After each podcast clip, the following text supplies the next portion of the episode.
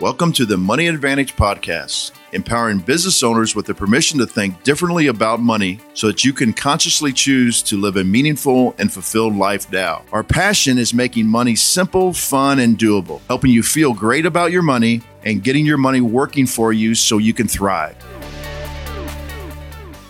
All right. Well, welcome back to the Money Advantage podcast. In today's show, we're going to highlight one of our clients and their story. Now, we've had such a great response from telling this type of story and having this type of conversation before. So I want to um, bring in Lee and Candice into the conversation today. Welcome, Lee and Candice.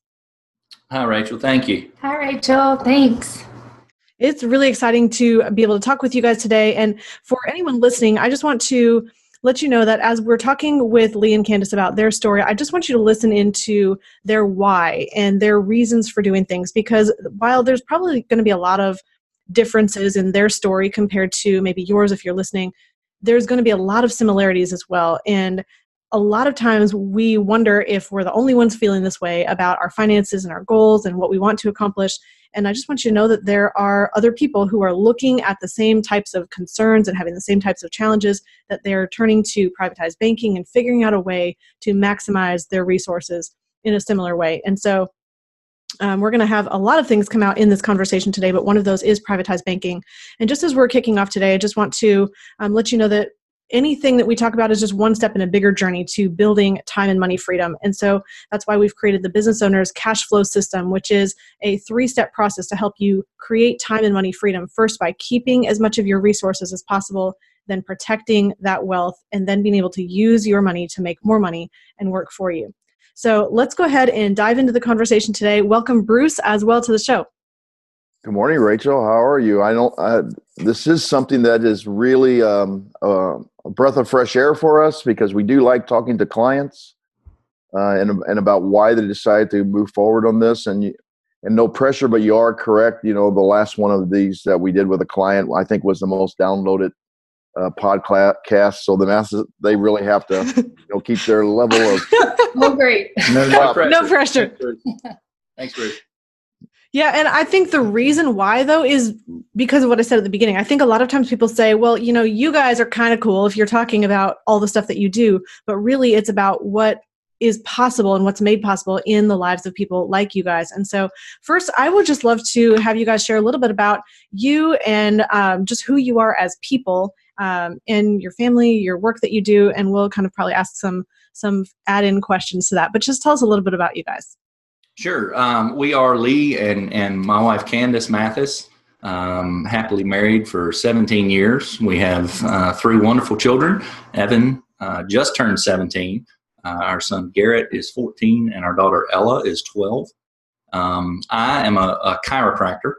Um, I'm a W 2 employee of a chiropractic company. So, uh, you know this this when I when I heard you mention um, business owners a minute ago, I thought, wow, we don't really fit the mold for um, Rachel and Bruce's um, you know main main folks they focus on. But uh, I really think that the the process we've been through, and, and Bruce has pointed out several times, the entrepreneurial mind mindset mm-hmm. uh, that. Candice and I both naturally have uh, fits very well um, in the money advantage. So uh, yeah, I've been a, a chiropractor with a, a, large group practice based out of Southwest Virginia for 13 years now.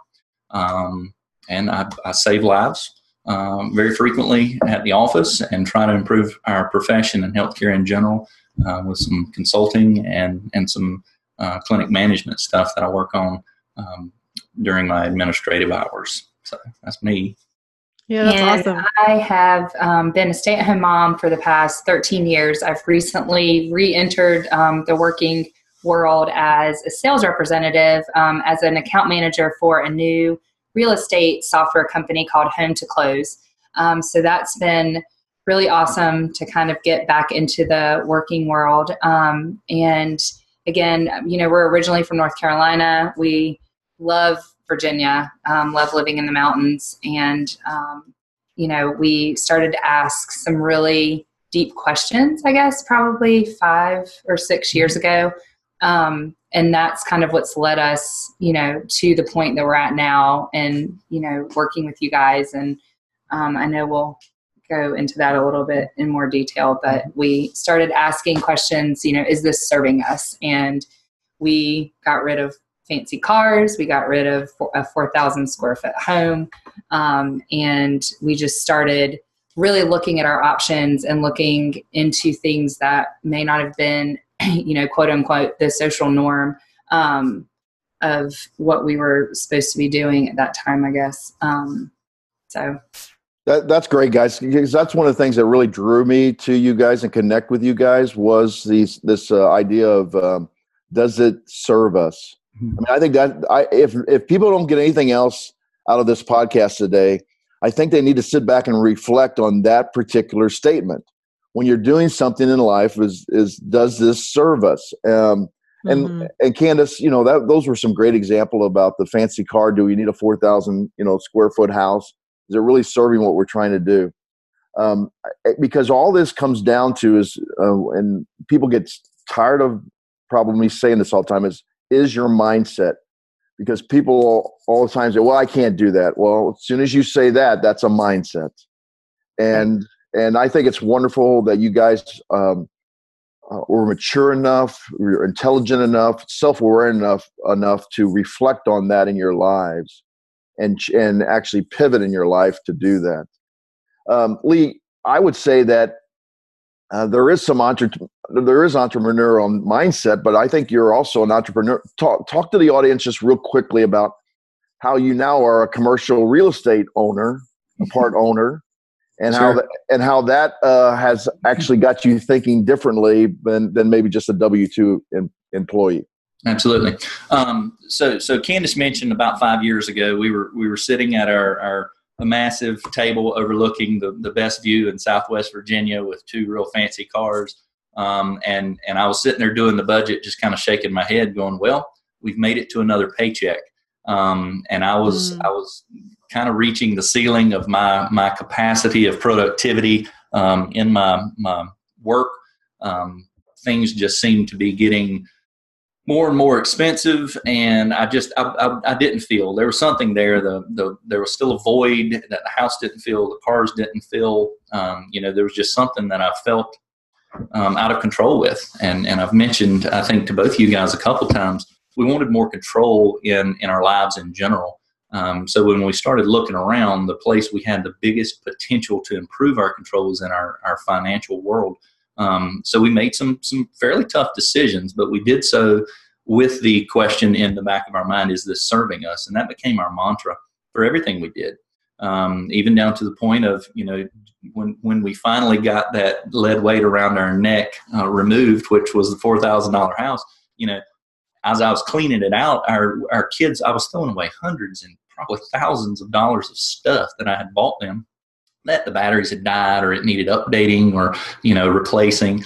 Um, so we we asked that question: Does this serve us? And the answer was no. Well, what do we want with our children? We want experiences, not things. So mm-hmm. we completely revamped um, all of our, our holidays and our, our gift um, giving opportunities. I love that. Started saying, hey, what can we do to build an experience?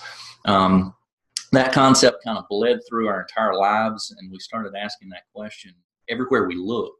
Um, and an opportunity popped up. I had some some good friends who have um, owned some some real estate, both both um, residential and commercial. Um, we were kind of talking and, and discussing ways that you know we could have a bigger impact on the world if we you know could just figure out how to get things to work for us and not work so hard, but work a little smarter and uh, a commercial property came up, um, and it, it just worked out where the I was one fifth owner when we all signed on the dotted line um, in, in a commercial property that that you know can we can foresee having a great cash flow for us now. Um, and when we're ready to turn it over, we can we can pass that along, um, be it selling it or, or you know pass those assets along to to our children. So um, that was kind of I think it was probably a year ago now that that um, that opportunity popped up, and I'm still waiting to see what my my tax papers are that come from that. But uh, but it's it's really exciting. You know, I, I went from owning a, a, a, house, actually renting a house from a from a bank to to having a piece of, of commercial property that that's working in a cash flow concept or, or cash flow manner um, for me and my family. And I, I don't have to do anything other than watch it work from afar. So, uh, which is so pretty, awesome. Yeah, yeah that's great. It, when you think about it, you know, Kiyosaki says there's nothing's an asset unless you get cash flow off of it. That's true. And, that's true. and then, uh, so you had this 4,000 square foot home that everybody thinks is an asset, but you had no cash flow off of it. So you change well, your. Oh no! Yeah, oh yeah. Let's talk about that. Yeah, that's good. So, so it was an asset. Um, there was no cash flow from this asset, but it was what we referred to as Hotel de Matthis. Um, we live down the road from from Virginia Tech. Um, you know, we're we're fighting Hokies, and when when family and friends would come to go to the football game, we had a wonderful place they could stay um, mm-hmm. that we offered up to them. Um, we weren't ready to do an Airbnb or a rental type thing, but um, you know that was that was one of those things that when when when we looked at it, it was much more of a liability than an asset due to the lack of cash flow that we weren't getting. The potential yeah. was there, we just weren't we weren't making everybody give us cash when they showed up. Right. Well, which is good and beneficial and it, it can improve your life in some way but i really love just the intentionality i mean behind everything that you guys have done which was not just hey let's get a particular financial product i think a lot of times people think what financial product is the right product for me and it's you guys didn't even start there i mean you started with what is our philosophy about life? What are the principles that we want to build into our life? What do we want to make out of who we are? And then from there then you said okay now what strategies do we need in place? And then what products match up with those strategies. And I think that is a, a huge thing that anyone who is really taking control and responsibility of their life needs to hear because it's not just about saying, oh, what product can I pick off the shelf or what strategy or what rate of return can I get or how can I, you know, go to the end of almost like a, a, construct. How can I get the the right thing and buy the right thing? Well, you don't even know if that's the right thing unless you know exactly what you're trying to accomplish. And it sounds like I mean, just from ever ever since we met you guys, you've been extremely intentional and had a very clear focus with every area of your life, and that's definitely what's brought you into um, the place that you are today. Yeah, it has, and I I want to add too that it was one of the hardest things for us to do. Mm-hmm. um, it took me two years to get on board with this. Like oh, I sure. fought it so hard because what is it going to look like if I sell my Lexus? What's it going to look like? You know, the doctor selling his 4,000 square foot home. Like, what are people going to say? And then I had to mm-hmm. like really get humble and say, what does that matter? You know, this is for our family, and I don't have to explain our reasoning. Like we, you know, I, I, I think it's sad because I feel like a lot of people don't take the time to sit down and have the hard conversations with their spouse or partner, and um, you know, really get get into the weeds. Like you've got to get into the hard conversation to move forward. And we did that a lot. I mean, we sat down and wrote out, you know, what what does it look like 6 months from now, not just 5 years from now, but you know, mm-hmm. what are mm-hmm. we going to have to change? And you have to do something hard, you know, to get to that next level. And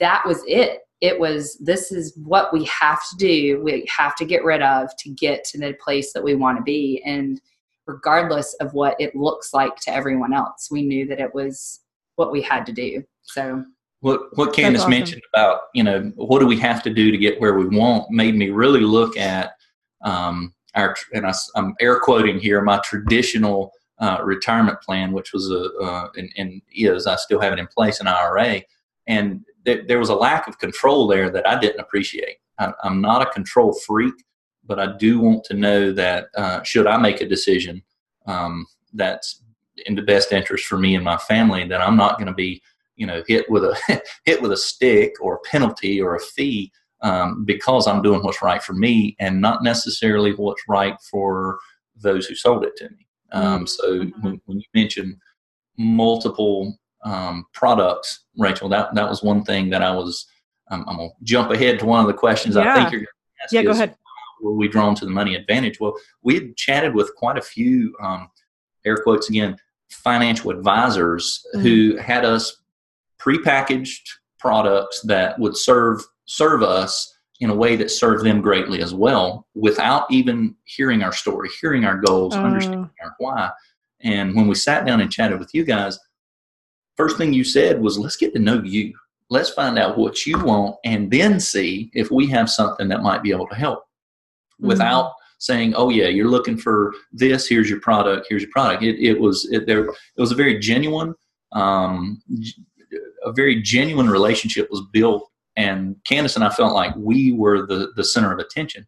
Um, I am a healthcare provider, and patients want that nowadays. I as as healthcare has um, evolved over the last few years to become more patient centered. Mm-hmm. Um, patients are making their decisions um, a lot more. They're they're becoming you know a very very loud voice in the healthcare conversation, and it, it has ruined me as a customer. Um, I mm-hmm. really want to know when I go and do business with with a group or a place or an entity that I'm going to have a say in what happens. And you guys offering that upfront without being asked. Um, so that's kind of what drew us uh, to the money advantage. Well, I appreciate you even sharing that, and I think I mean, we believe in the core of our being. I mean, it's not just something that we say, but we cannot find what the right fit or solution is for somebody unless we really know their full financial picture and their goals and where they want to go and and ultimately if we are coming in and saying oh hey here's the solution for you and we don't know anything about your backstory or is there debt or what are you trying to accomplish or just the the goals and the life mission that you have we're doing I mean, that would be malpractice in the in the world of uh, medical profession. And I think, I mean, you can't diagnose a, a condition without seeing a patient first. You can't prescribe a prescription or, or medication if you don't really know what's going on, and you really want to make sure it's not um, having side effects that are the wrong ones in, sure. in your and person's beyond life. Beyond the treatment, one of one of the biggest healing aspects of what what our company does, and and we, I'm kind of in charge of of you know making sure that that all of our doctors do this um, to the best of their ability um, is, building a rapport. You know, and some of the some of the best healings that I've ever done have not involved any treatment at all. It's a hug, or it's a, a phone call on a birthday, or it's mm. it's a basic um, giving somebody a smile when they need one. You know, I mean that that that speaks volumes as to uh, the rapport that that should be built in order to help people the most um, when when Rachel and I first chatted, I think she was going through one of the lows of her life. Oh yeah. Um, and she very easily could have texted and said, "Hey, I'm in the midst of an emergency," but uh, you didn't. You picked up the phone and and we chatted. Um, and, and uh, a couple weeks later, your husband sent me an email to explain why you were uh, why you ghosted me. Yeah. Um, it was, it was uh, you know, it was. Uh, I'm glad everything worked out there for you. Yeah, to be fair, let's just say okay. So what was happening is I ended up going in for a um, prenatal visit. I think it was scheduled for like nine in the morning. I was supposed to be talking with you. I think like one o'clock or two or something like that in the afternoon. Yeah. And my appointment was two weeks before our scheduled due date, and ended up we had complications. They held me back for testing, and so I had barely left the hospital. Was super nervous. Had been put on all this additional protocol, and I'm driving home my husband had come to the hospital the doula had come to the hospital. We weren't even sure we were possibly going to induce that day. I'm like i really still feel like i need to make this phone call. And it was just one of those things that i, I was very thankful i did and i don't even think we talked very long but it was just um, being able to connect and that's what lee is referring to um, yeah two weeks later we ended up um, delivering our daughter so. But I think um, coming back to the rapport and really getting to know who you are and what you guys were hoping to accomplish, and even all the way back to what your priorities and your um, I mean, you were very clear in so many areas of your life. And i just want to even step all the way back and commend you for making those hard decisions. Because i think a lot of times people do think hey i have to keep this image up. I have to um, keep up with the joneses. I need to have this appearance on the external surface of of success when really knowing that things are working well for you and your objectives and your goals and, and you're getting what you want out of your life is way more important. And I remember, Lee, you said in the very first conversation when I connected with you, you said that your wife had a saying, How can I use what I got to get what I want? And that was just so profound and powerful to me. That was very much in alignment with how does it serve me? So, how did that idea then, Candice, or you guys can both speak to this, how did that, how do I use what I got to get what I want lead you guys to making different financial choices? Um, like like I said before, I think we had to eliminate certain things to get to that next point um, because we didn't have a lot of extra at that time. You know, it was we had a lot of extra in big ways of these awful car payments and mortgage and you know all of that and not only that but our time i mean our time that we had to put into mowing two acres and you know all of that like we really had to get into this minimalist like um, mindset i feel like so we had to jump back to move move forward so um, and when we when we finally did that and we sold our house and we bought you know a house that we absolutely love and is an older house and just fits us so much better. It's functional. Um, you know, then it's like we could breathe and it's like, okay, now now everything's starting to align. We really we made the hard decision and, and we leaned into it and we trusted that God was gonna provide for us and it all it all worked and it just but we had to make that first initial decision to take the step. And um, you know, now that we're here, I feel like that's where the doors have opened and we were able to invest in the commercial property. And we you know we've we've been able to now get a whole life insurance policy. And you know things it's it's finally it's finally coming together um and we're getting what we want because we made that intentional decision then. Um, but it, it wasn't an overnight thing. And I think that's the thing, you know, I've talked to friends of mine who are kind of in similar situations and it's like, you're not going to see a difference tomorrow, but you mm-hmm. have to do it. You have to do what's hard now in order to get onto a different road or you're going to continue doing the same thing over and over again and being frustrated and stressed and you know you're not going to have any new result it's going to be the same thing it may just be wrapped up in a different package, but it's going to be exactly the same lesson. And one of the things I saw with Candice through this whole thing, and and you know her her acceptance of of the um, new mindset and and the new mantra for the family is you know as a as a stay at home mom, she would have an extra five minutes between loading the dishwasher and doing laundry or making sure the bed was made. You know, but but that five minutes that's what she had.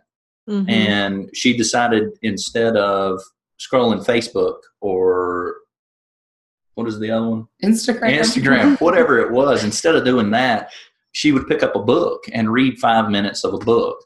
Um, oh, that's awesome. That, that would change her trajectory to to mm-hmm. get to where she wanted to. So even though you know one of one of your phrases, and I don't know if it's yours, but I love it. It's it's not um, it's not just being wealthy it's having time mm-hmm. and and money freedom and and yeah. that freedom of how to spend your time the way you want to we all have time mm-hmm. we all mm-hmm. have time i refuse to believe that anybody wakes up and goes at it for 16 straight hours um, there are there are little basic micro minutes do, throughout the day that you have the choice to to either you know play that Roman name status quo, or you can raise the bar for yourself and improve yourself a little bit. And I watched Candice go through that over the last several years, and it's been it's been amazing. I, I was asking her about our, uh, our, our meditation app this morning. We've got an oh, app nice. that you know the the annual subscriptions coming up. And I said, "Are we going to do this again?" She said, "We need to buckle back down and spend that ten minutes together every morning."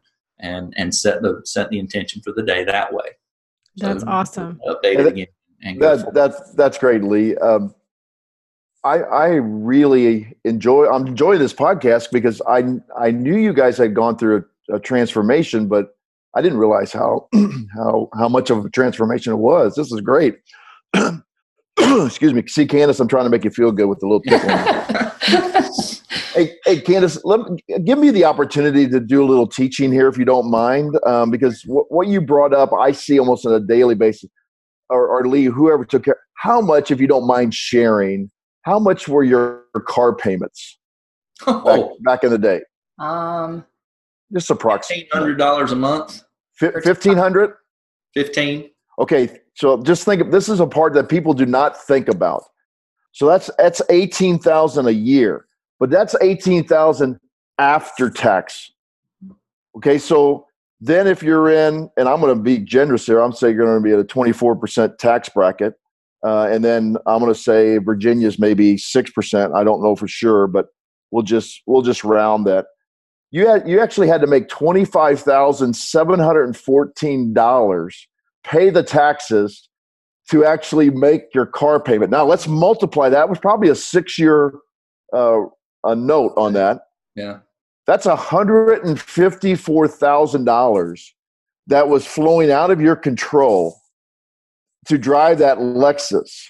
It's nauseating. So, I know. So when you, I mean, I know, I, I know you guys knew that something wasn't great with that, but when you put real numbers on it, then all of a sudden, I think it's easier to make that change because it, it, and, and that you're absolutely right, Bruce. You did that real quick. That took me about nine months to figure out how to to, to, to amortize our car payments. Even though I could print an amortization schedule real quickly and see, but but it's one of those things that I mean, you you do get caught up in the daily and the oh, I love your cars and this, that, and the other. So um, we also adopted the mindset through this whole thing. Candice has mentioned.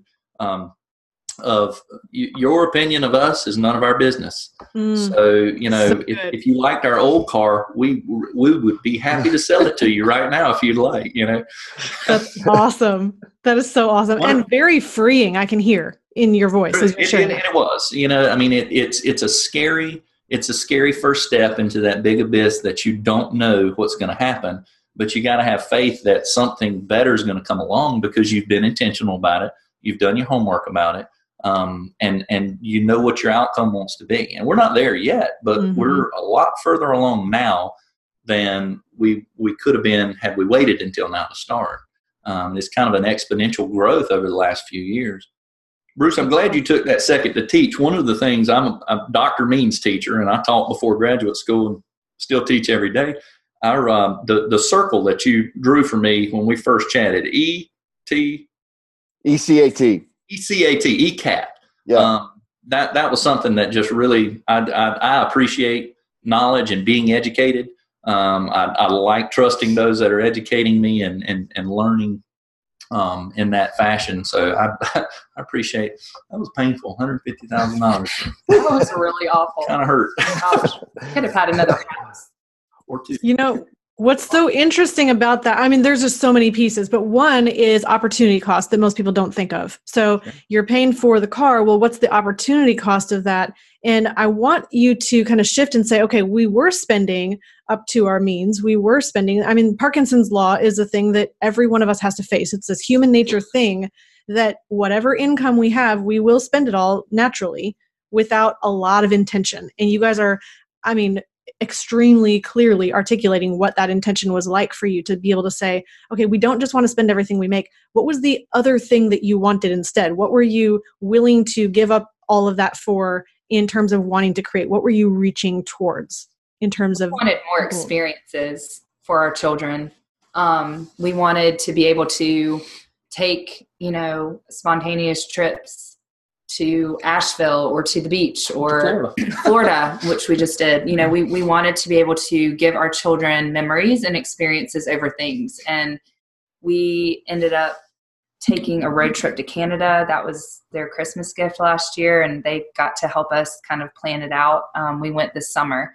Um, but we wanted to teach that to them that it's not about the next greatest, you know, earbud or iphone or what have you you know it's it's about really being able to have experiences go to concerts you know do things um, that they they wouldn't seek out themselves but we know you know being adults and being a little wiser that it, it lasts you know your your lifetime when you have those experiences and it gives you a different mm-hmm. perspective you get to see you know all kinds of different places and um, one the, the trip we just took candice's best friend from childhood and her family went down to anna maria island in florida um, on the gulf side. It's absolutely beautiful.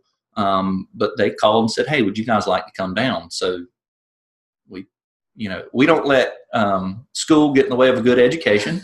Uh, so we pulled our so kids school for a few days uh, found super super cheap tickets flew down had an amazing experience with really good friends. And when you can when you can look at your 14 year old who has just seen a nine foot bull shark landed on the beach and he's standing there watching it swish and kick and and and say look we, we could have done this or we could have bought you that fancy you know $250 pair of shoes and have him look back and say i don't even want those shoes anymore that that oh, really so cool uh, when your oldest one can get out in the middle of a pod of manatees and have them swim all over you know and and say hey you know we could have got you some uh, some new beats. No i'm good. You know it, That's it, so it really good. there's there's something on both the the the child standpoint and our standpoint that that you just you can't you can't replace that. It's it's, it's invaluable. Oh that's absolutely true. And you're improving your quality of life. You're not just improving your stuff where a lot of times the stuff doesn't give us the quality of life that we're really seeking and i think that comes back to that that you know place that void that all those things were not filling that you mentioned before well, and, and Rachel, you and I briefly have chatted about this. Um, when I first started the financial education that we've been getting over a while, it was a chiropractor who who did that for me, um, um, Doctor Doctor McPhee, and it mm-hmm. he he gave the concept between allopathic and holistic financial literacy, and and it's the same thing in my office. When when patients come in, we could we could refer them out for a shot or a medicine or a surgery and that would probably give them a little increase in the quantity of life they have. But they still have to go through the pain and the rehab and this that and the other. If we can take care of that from a holistic standpoint they get that quality fairly quick um, and with that quality actually you know you have that educational moment that can increase the quantity of their life so um, as a society we try to shortcut everything oh And- don't we ever that's that's just not what we like to do. We are huge slow food fans. We we cook awesome daily at this house, and it's the experience of cooking. It's it's knowing that the nourishing meal is made with love, and it's going to be better for our kids. You know, it, it's it's that kind of thing that that is is qualitative. Um, so part of our is this serving us is you know I can go get a pair of shoes for for sixty dollars, or I can get a good pair of shoes for $150 and I don't have to replace them every six months. mm-hmm. Um, you know, I can wear them for three years and, and you just look at ways where, where quality can, can be espoused and, and you can kind of, you know, take, take that and, and start overlapping that in multiple areas of your life, financially being the one that we're really excited about right now. So it's Well- interesting as you were saying that. Um, can I just show this quick thought, Bruce? As Sure. you're saying about, you know, you really the slow food movement, even and the difference between allopathic and holistic. What's really interesting is a lot of times people then will say, okay, my financial choice is then to find something that's flashy, that's going to get me this really quick rate of return. I'm going to get rich quick. Whatever business is going to, you know, turn around this quickest income for me. And what's interesting is you guys said, hey, we're not interested in that in our financial life. We're interested in having this long term building of quality, not just quantity, which then increases the quantity as well. And it's very interesting because as we talk about privatized banking at all, as we talk about whole life insurance and what that does in a person's life, this is a long term, slow wealth builder. I mean, yes, there's the cash value and you can borrow against that and you can use that you can not interrupt your compounding in the whole life insurance. Yes, there's a lot of advantages to it, even in the short term.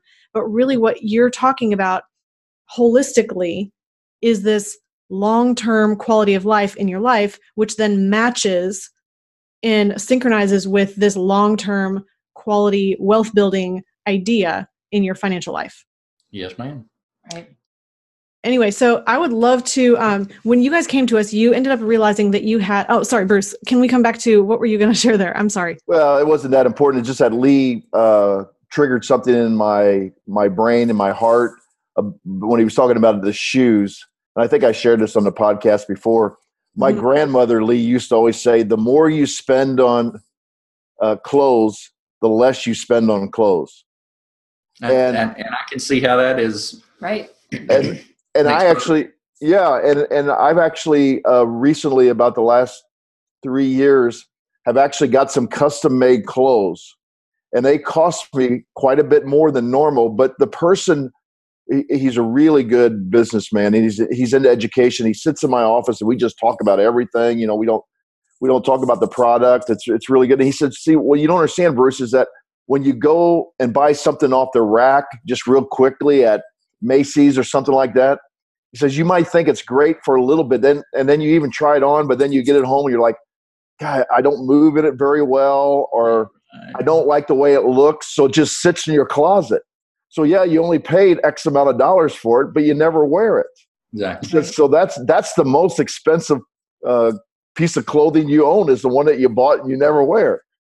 And so I think that's a good lesson. We're not talking about. I think what, what I was going to go to, Rachel, is you know sometimes I think people um, listen to us. They think, oh, all these guys want to ever do is save, save, save, save, save. And we're not just we're not saying just save, save, save, save, save, and never spend your money because that's a scarcity mindset. What we're saying is is that put yourself in control by saving, and then when you have the opportunity to actually enrich your life, you should really enrich your life by purchasing mm-hmm. the thing that purchasing the thing that you want and will be a, uh, something that you will treasure and continue to whether it's an experience with your children or whether it is a, a piece of quality clothing for yourself so that was what I wanted to add to Lee's. I'd like to add to that that Candice is elbowing me, and we'll be having a new wardrobe very shortly. I love it. That's awesome. That's awesome.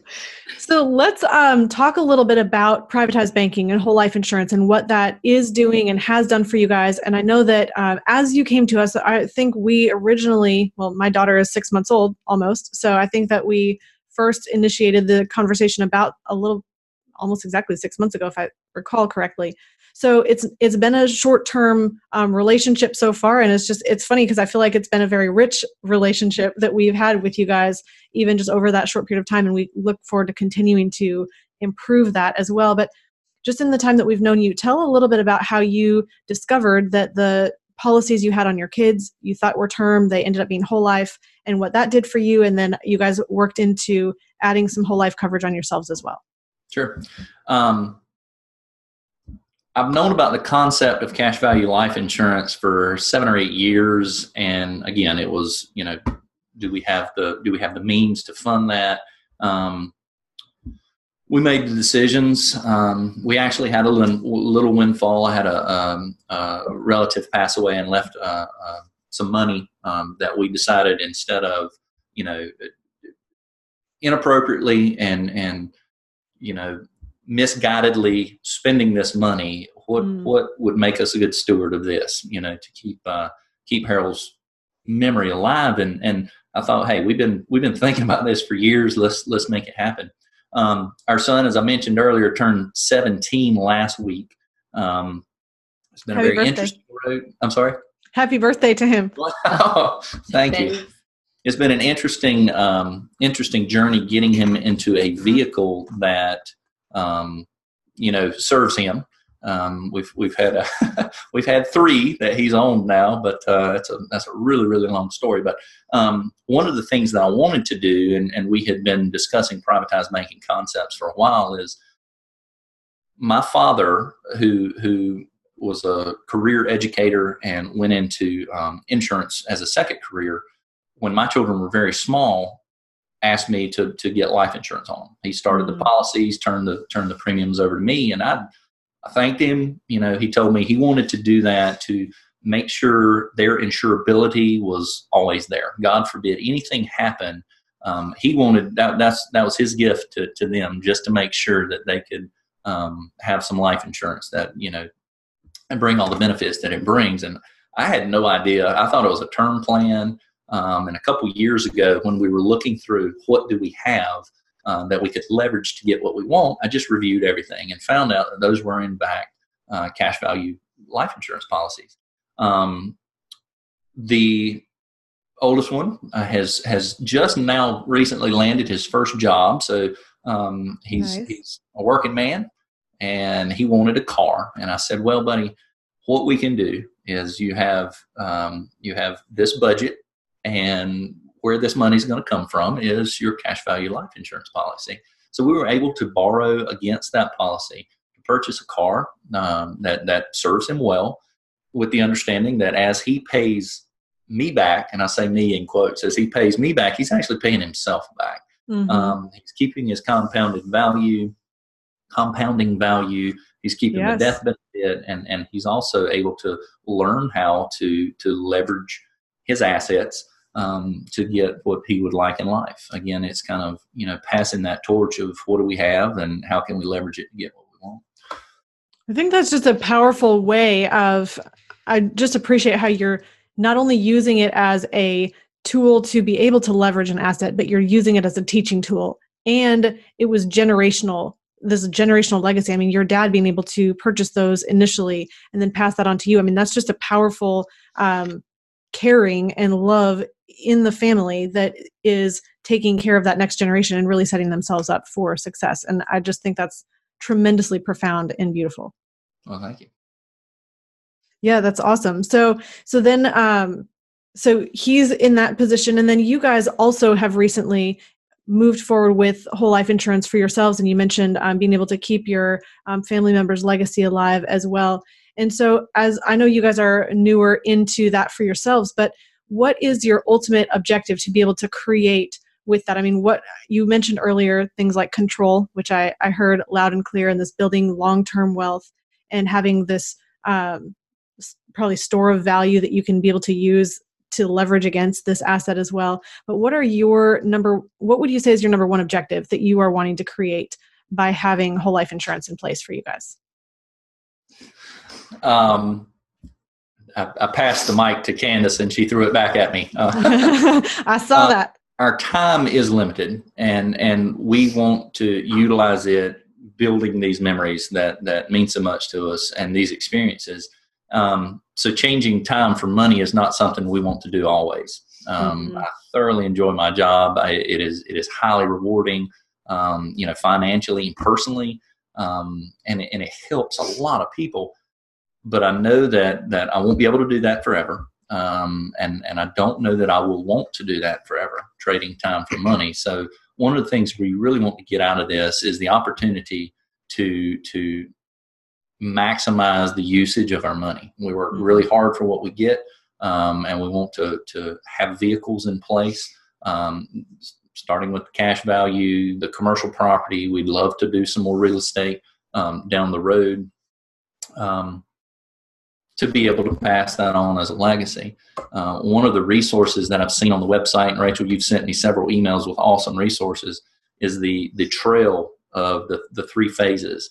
Mm-hmm. And you know, I felt like we were kind of bouncing all the way around. You know, we had legacy at some point. There was some um, protection. Uh, the financial literacy was increasing, but but you know, being able to follow that um, with folks that that have done it personally, you know, that that really speaks volumes to us and and that's what we would like to do as well with this information and education that we're getting is pass it along pass it to our kids. Um, we talk about this to friends. I mean it's kind of interesting to uh, you know chat with some of our friends and find out that's their so understanding good. of the concepts and and turn them on to books that that i've read um, reviews on your website heard about on the podcast and, and other resources like that. Just being a conduit to pass that on to other people is one of the big things that we uh, really want to get out of out of you know out of the um, privatized banking, out of the products that um, we have and you guys offer, and and the um, the experiences that we're having here as well. We'd love to pass that on to others.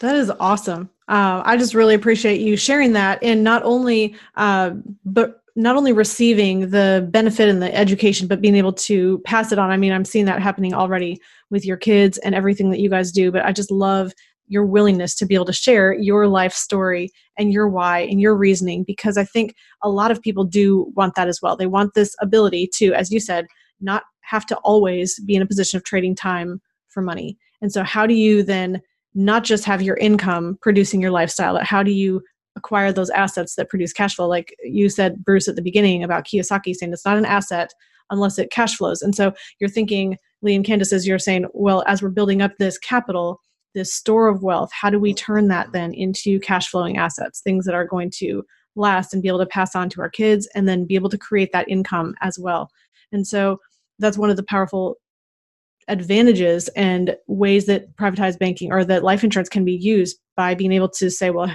now I have this capital. I can use that to purchase an asset or purchase a real estate property, or I can use that as a down payment for another uh, a building, a commercial building or something. And so you're in a position where you're saying, how can I not only have this long term store of value, but how can I also have the protection that comes along with it and then use that cash flow to, or use that cash value to create cash flow by investing in cash flowing assets? Absolutely. And one of the big words that that resonates with me, I think, thinking about privatized banking and whole life insurance is freedom. Mm-hmm. You know, you don't know what opportunity might you know present itself in the coming years. And it gives you the freedom to you know accept that opportunity and not have to pass it up because you have two luxury cars sitting in your driveway you know? So um freedom's a big a big piece of this for us. I love uh, hey lee i'm gonna i'm gonna um have you change your verbiage a little bit you're not a you're, you're not a one fifth owner in your commercial real estate. You're you're a twenty percent owner in your. In your that's that's that sounds better. Twenty percent. Um, uh, and and and I that just hit me because um, and when you I pulled up your wish list and the first one um, thing on there was control, and then under dangers Candice, it, it was uh, you just didn't feel comfortable with the stock market because of things that have happened in the in the past, and I think it was it, maybe it was your father or somebody else that was stressed out about that. Yes. But w- one of the things that was control, uh, just to give, just I'm going to turn this into about me now, not you guys. Um, That's okay, Bruce. um, I just, my wife and I just recently used our policy, and um, the reason I'm bringing it up to you guys because you're from North Carolina, and you said the cooking process is slow. You enjoy it, and I enjoy cooking too. But also, North Carolina is about uh, barbecue. You know, smoking meats, and and, oh, yeah. and where I am in St. Louis, I mean, it's Missouri's about barbecue uh, also. And so, um, we, my wife and I just just invested in a cash flowing business called Beer Sauce. Um, we're going to be opening the third one as a 25% owner nice. um, in it, and it will be producing cash flow. And and, and they're they're into crafts beers, craft uh, spirits, and everything you can do for barbecuing. Um, and I was thinking. Awesome. Maybe and, and I'm actually in a in a Saint the St. Louis Business Group with the uh, uh, founder of this, and he just came to me and said, "Hey, we're, we're opening a another new place. Would you like to be an investor at it? And Candice, because we had our policy and we had faithfully you know, put money into it, it was like, oh yeah, this is easy. We're going to be able to, you know, just take the money, borrow against it, and then we're, we'll cash flow and we'll pay ourselves back, and we're just going to rinse and repeat and just keep this process up because he has these visions of it going across the country. Well, maybe we need to have one in Virginia, yeah, uh, possibly uh, in the future. So another. So speaking of opportunities, and you mentioned beer. Um, I was going to say my, beer. For, this probably rings a bell for you, Lee. for for my twenty second birthday, Candice brought me a, a homebrew kit. And That's right. Through graduate school, I walked a very thin line between hobby and insanity. I really thoroughly enjoyed the process, and it does take time, and it really helped teach me patience. Um, and and the outcome was pretty neat as well. You get to you you know get to drink your patience after a while. Um, we had the opportunity several months ago, just randomly popped up. There's a brewery opening in a in an area that's being regentrified here in in Southwest Virginia, and it's phenomenal beer. So we we did have the opportunity to do a little investing in that. So Bruce, if you want to come to this this area, we might be able to supply the beer, and uh, can help out well, actually, that's part of that's part of the um, that's part of the business uh, philosophy is to actually just supply the with the local mm-hmm. craft beer. Perfect. Oh, and, that's so cool. And, and, and the problem is is that I, I, don't know how this podcast turned into this, but um, I was going to say this sounds like a everything's better over a beer. Everything's better over a beer and a barbecue sandwich. exactly. What, what, um, I'm not a big beer drinker, although when I drink a beer, I want it to have flavor. So it's usually a craft beer. But when you do go to a grocery store, because they have limited space in a grocery store, craft beers have a hard time getting into the store. And when they do, the the the, the space, uh, I'm plugging my own uh, um, uh, business now. when they get into the space, they have to pay for that extra shelf space. So then, so then a six pack of craft beer doesn't cost six bucks; it costs twelve bucks. Mm. So then, the so then the consumer comes around and says, "Oh, I'd like to try that craft beer, but I don't know. I don't know if I'm gonna pay twelve bucks because I might not like it." Well, so they de- they've deconstructed this, and actually, you can buy the beers by the bottle. So, so you, yeah, individually. So you have your little carrier, and you walk around and you try the the different bottles, and you and you can walk out with twelve different beers that are a lot cheaper that way and then you can try it and then come back and they have it on tap and so on and so forth so what a what an hmm. opportunity hmm. that i think has has come about because i did have control of my my assets and it, would be a, it would be a similar situation for you guys.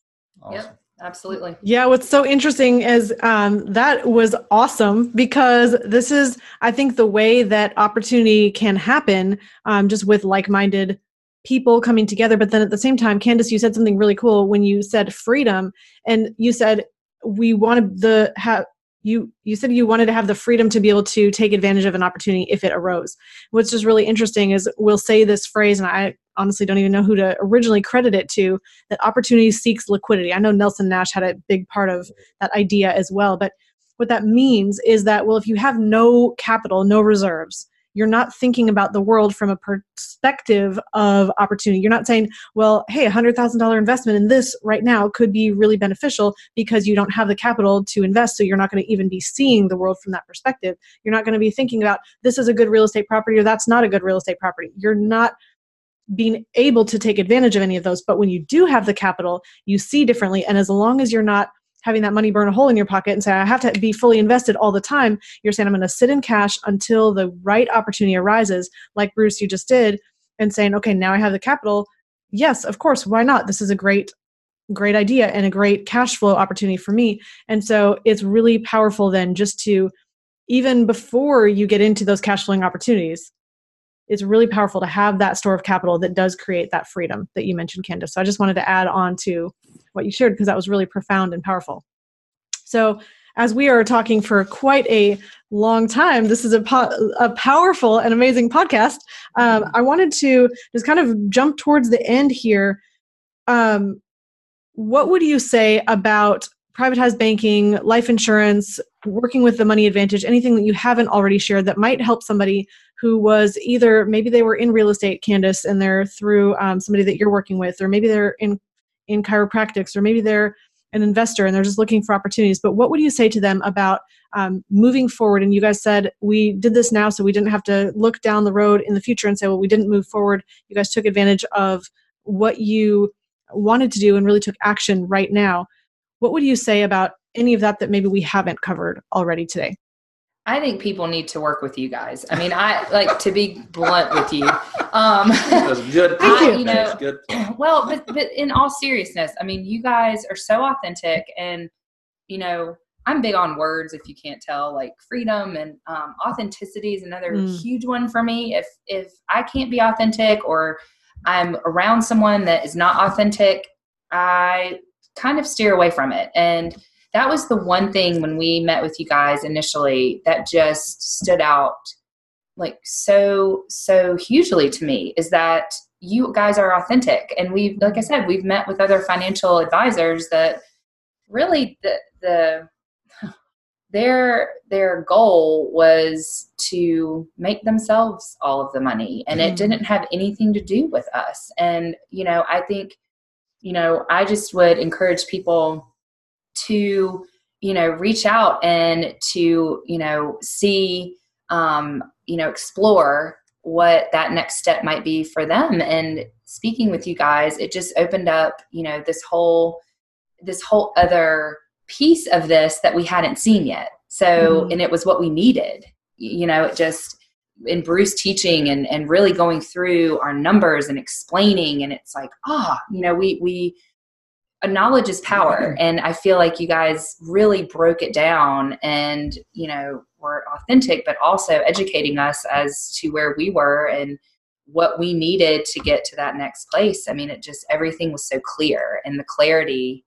I just don't think we had not seen that before in working with other and with other people. So um I just think people need to explore. I was telling Lee, I said, it's one thing that you're never taught. You're never, you know, I think in other, you know, maybe older generations, especially maybe like our parents' generation, you just didn't talk about finances. You didn't talk mm-hmm. about the things that really, as you become an adult, are very important. And um, at no fault to theirs, like I, I, think it's just the way that they were raised and things weren't yeah. weren't spoken.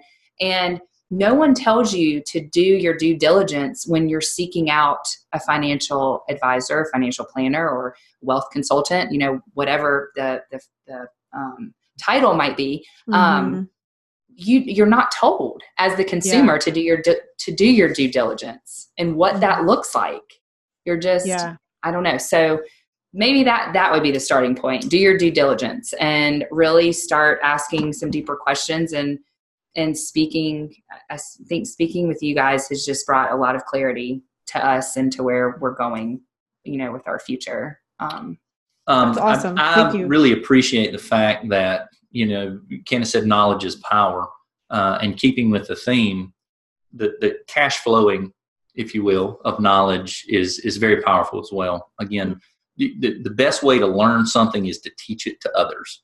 Uh, yeah. You guys do that extremely well. You have a you have a really really long bullpen of people that that if there is a need for one of your clients, you can get them in touch with. Mm-hmm. Um, you know, Rachel, uh, you, you emailed not long ago about some P&C insurance. Say, hey, look, yeah.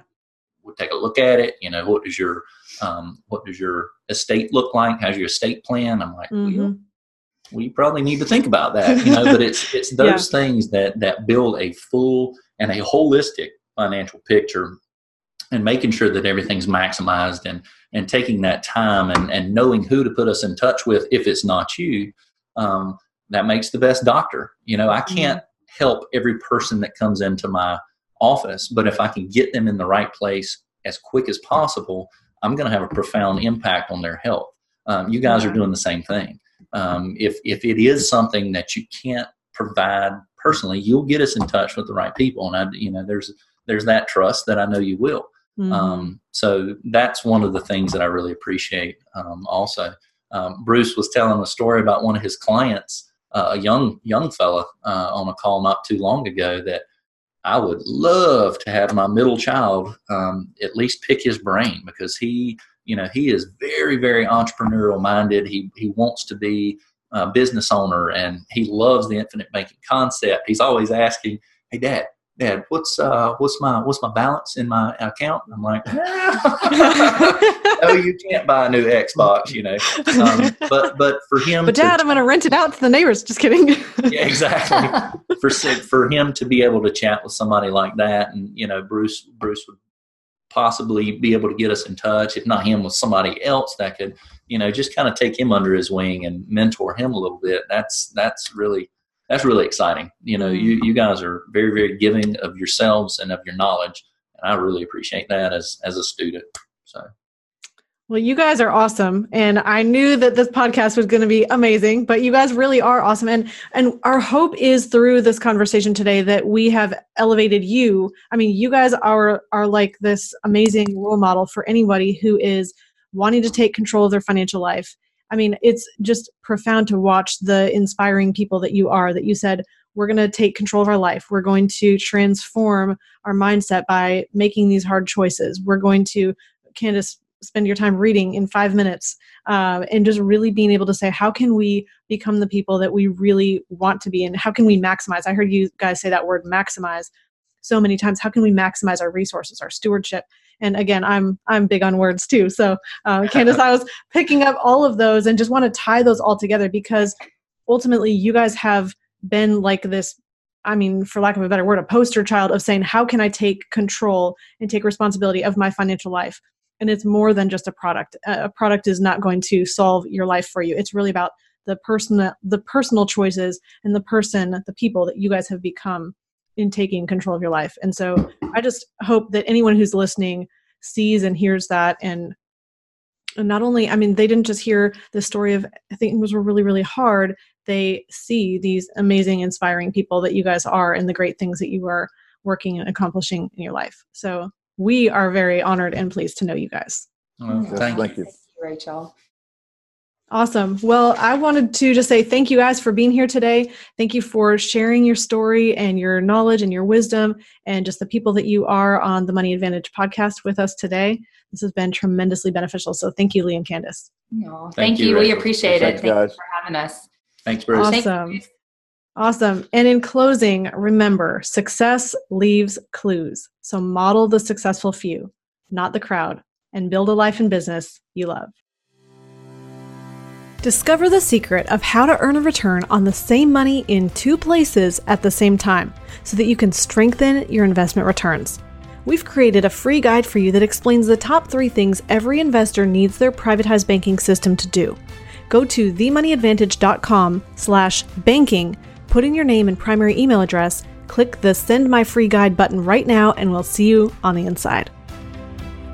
Thank you for listening to the Money Advantage podcast. Today's show notes and resources are available for you on themoneyadvantage.com. If you like this episode, make sure you subscribe and leave a review. If you have any questions or desire to speak with a qualified financial professional after listening to today's podcast, we encourage you to reach out to us at hello at themoneyadvantage.com or check us out at themoneyadvantage.com. The opinions and views expressed here are for informational purposes only. This material is educational in nature and should not be deemed as a solicitation of any specific product or service. All investments involve risk and a potential loss of principal. Kalos Capital Incorporated nor Kalos Management Incorporated offer tax or legal advice. Please consult with a tax advisor or attorney for advice regarding the impact on your portfolio. Securities offered through Kalos Capital Incorporated member FINRA, SIPC, MSRB, and investment advisory services offered through Kalos Management Incorporated, and registered investment advisor, both located at 11525 Parkwood Circle, Alpharetta, Georgia. E3 Consultants Group is not an affiliate or subsidiary of Kalos Capital Incorporated or Kalos Management Incorporated.